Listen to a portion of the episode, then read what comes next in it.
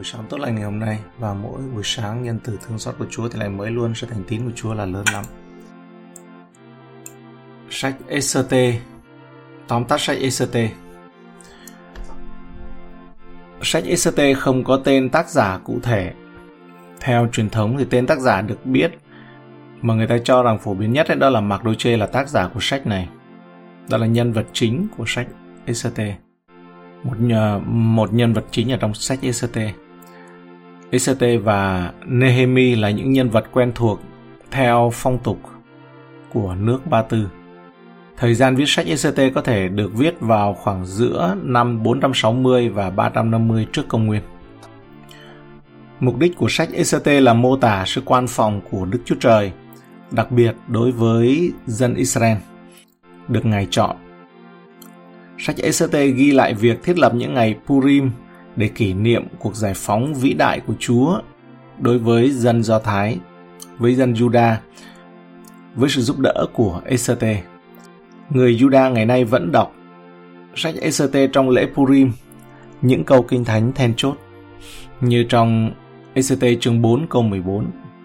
Cho họ đọc những câu kinh thánh này. Vì nếu người làm thinh trong lúc này đây, dân Juda hẳn sẽ được tiếp trợ và giải cứu bởi cách khác. Còn ngươi và nhà cha ngươi đều sẽ bị hư mất. Song nào ai biết rằng chẳng phải vì cớ cơ hội hiện lúc này mà ngươi được vị hoàng hậu sao?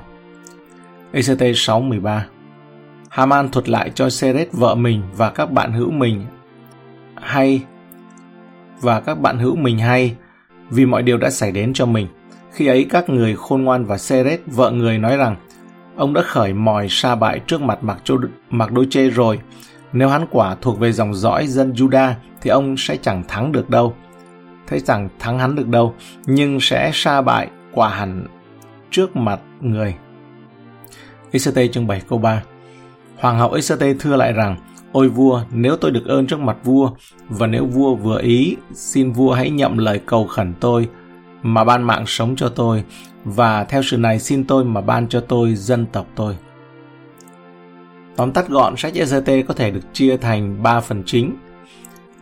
Từ đoạn 1 đến đoạn 2, câu 18, EZT thay thế Hoàng hậu Vả Thi. Từ đoạn 2 câu 19 cho đến đoạn 7, câu 10, Mạc Đô Chê chiến thắng Haman. Từ chương 8 đến chương 10 câu 3, dân Israel vẫn tồn tại giữa mọi nỗ lực của Haman nhằm mục đích tiêu diệt họ. Vì hoàng hậu cao quý đã liều lĩnh dùng chính mạng sống của mình khi bà nhận ra mọi thứ đang trong tình trạng nguy hiểm. Bà sẵn lòng làm thực hiện làm một kế hoạch có thể đem đến sự nguy hiểm đến tính mạng và dám thách thức nhân vật quyền lực thứ hai trong cả nước là Haman. Bà đã tỏ ra là người vợ khôn ngoan và là một đối thủ xứng tầm, đồng thời luôn giữ thái độ khiêm nhường và tôn trọng địa vị của chồng mình là nhà vua. Khá giống với câu chuyện về Joseph trong sáng thế ký chương 41 câu 34 đến 37. Cả hai câu chuyện đều liên quan đến những vị vua ngoại quốc đang kiểm soát số phận của dân Judah. Cả hai người đều là những người anh hùng của dân Israel, đã cho thấy ý nghĩa của sự cứu chuộc đối với dân tộc và quốc gia của họ.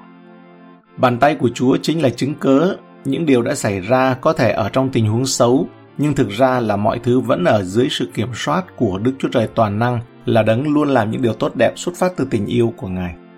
Trọng tâm câu chuyện là sự chia rẽ đang diễn ra giữa người Juda và người Amalek, bắt đầu ngay từ thời xuất Egypto ký như chúng ta đã biết. Mục tiêu của Haman là nỗ lực cuối cùng được ghi lại trong thời cựu ước nhằm tiêu diệt hoàn toàn người Juda Kế hoạch của hắn ta cuối cùng kết thúc bằng sự sụp đổ của chính hắn và sự trỗi dậy của Mạc Đôi Chê lên thay vị trí của hắn, cũng như sự cứu rỗi giải phóng đến với người Juda. Các bữa tiệc là chủ đề chính của sách này, có 7 bữa tiệc được ghi lại. ECD chương 1 câu 3 câu 9, chương 2 câu 18, chương 5 câu 4 đến câu 5, chương 7 câu 1 đến 2, chương 8 câu 17 và chương 9 câu 17 đến 22 và nhiều sự kiện đã được lên kế hoạch âm mưu hoặc phơi bày tại những bữa tiệc này. Mặc dầu danh Đức Chúa Trời không bao giờ được nhắc đến trong cuốn sách này, nhưng rõ ràng là người Juda ở Susa đã tìm kiếm sự can thiệp của Ngài khi họ kiêng ăn ba ngày. Mặc dầu luật cho phép tiêu diệt họ được viết theo luật của người Medi và Ba Tư, khiến nó không thể thay đổi, nhưng con đường cho những sự trả lời cầu nguyện của họ được mở ra. ECT đã liều mạng đi đến gặp nhà vua khi không được mời không chỉ một lần mà đến hai lần. Esete chương 5 câu 1 đến 2, chương 8 câu 3. Bà không bằng lòng với việc Haman bị tiêu diệt. Bà có ý định cứu người dân của mình. Việc tổ chức lễ Purim được viết và lưu giữ cho mọi người cùng xem và vẫn được tuân thủ cho đến ngày nay. Dân sự được Đức Chúa Trời chọn đã được hoãn thi hành án diệt chủng nhờ sự khôn ngoan và khiêm nhường của Eserte mà không trực tiếp nhắc đến danh Chúa. Những điểm báo ở trong ECT chúng ta được thấy cảnh hậu trường, được tìm thấy ở trong trận chiến của Satan nhằm chống lại mục đích của Chúa và đặc biệt là chống lại đấng Messi như được hứa trong Kinh Thánh. Sự nhập thể của Đấng Christ vào trong dòng dõi loài người đã được dự đoán trước dựa trên sự tồn tại của dòng dõi người Juda. Chính Haman đã lên kế hoạch chống lại dân Juda để tiêu diệt họ. Vì thế, Satan đã dùng chính ông để chống lại Chúa và dân sự của Ngài. Chính Haman bị đánh bại trên giá treo cổ mà ông đã cố ý chuẩn bị cho Mạc Đô Chê. Vì Chúa đã dùng vũ khí mà kẻ thù đã âm mưu để chống đối Chúa và dòng dõi thuộc linh của Ngài. Vì tại thập tự giá mà Satan dùng để tiêu diệt đấng Messi chính là phương tiện mà qua đó, như trong Colosse chương 2 câu 14-15. Đấng Christ Ngài đã xóa tờ khế lập nghịch cùng chúng ta và các điều khoản trái với chúng ta nữa, cùng phá hủy tờ khế đó mà đóng đinh trên cây thập tự. Ngài đã chốt bỏ các quyền cai trị cùng các thế lực, dùng thập tự giá chiến thắng chúng nó và nộp ra tỏ tường giữa thiên hạ. Chính Haman đã bị treo cổ vào chính cái bẫy mà ông đã bày mưu hãm hại Mạc Đô Chê. Vì vậy ma quỷ đã bị đập tan bởi chính thập tự giá mà nó dựng nên để tiêu diệt Đấng Christ.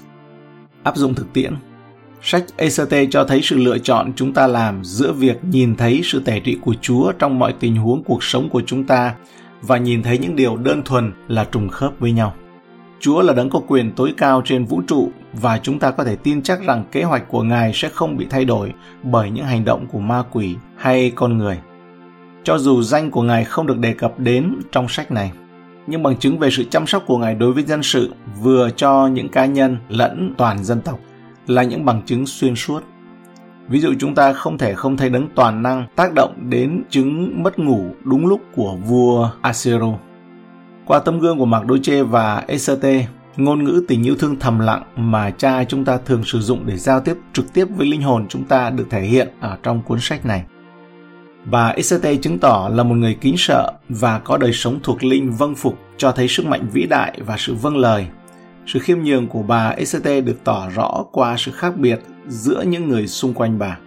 Và những điều này làm cho bà được nâng cao lên vị trí thành hoàng hậu. Bà cho chúng ta biết rằng việc vâng giữ sự tôn trọng và khiêm nhường ngay cả trong tình huống khó khăn vượt quá khả năng của con người, cũng thường được thiết lập để cả chúng ta và những người khác đều nhận được những phước hạnh lớn lao.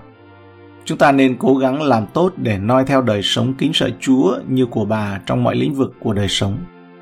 Nhưng đặc biệt là trong những tình huống, thách thức hay là biến cố xảy ra. Không hề có sự than phiền hay là một thái độ tiêu cực nào bị phơi bày ở trong cuốn sách này. Chúng ta sẽ có nhiều lần đọc được về việc bà được đẹp lòng với những người xung quanh. Sau cùng chính việc được đẹp lòng đó đã cứu dân tộc của bà. Chúng ta vẫn có thể nhận được đặc ân khi chúng ta chấp nhận ngay khi ở trong những tình huống bị ngược đãi, không công bằng và theo gương của ect trong việc duy trì thái độ tích cực.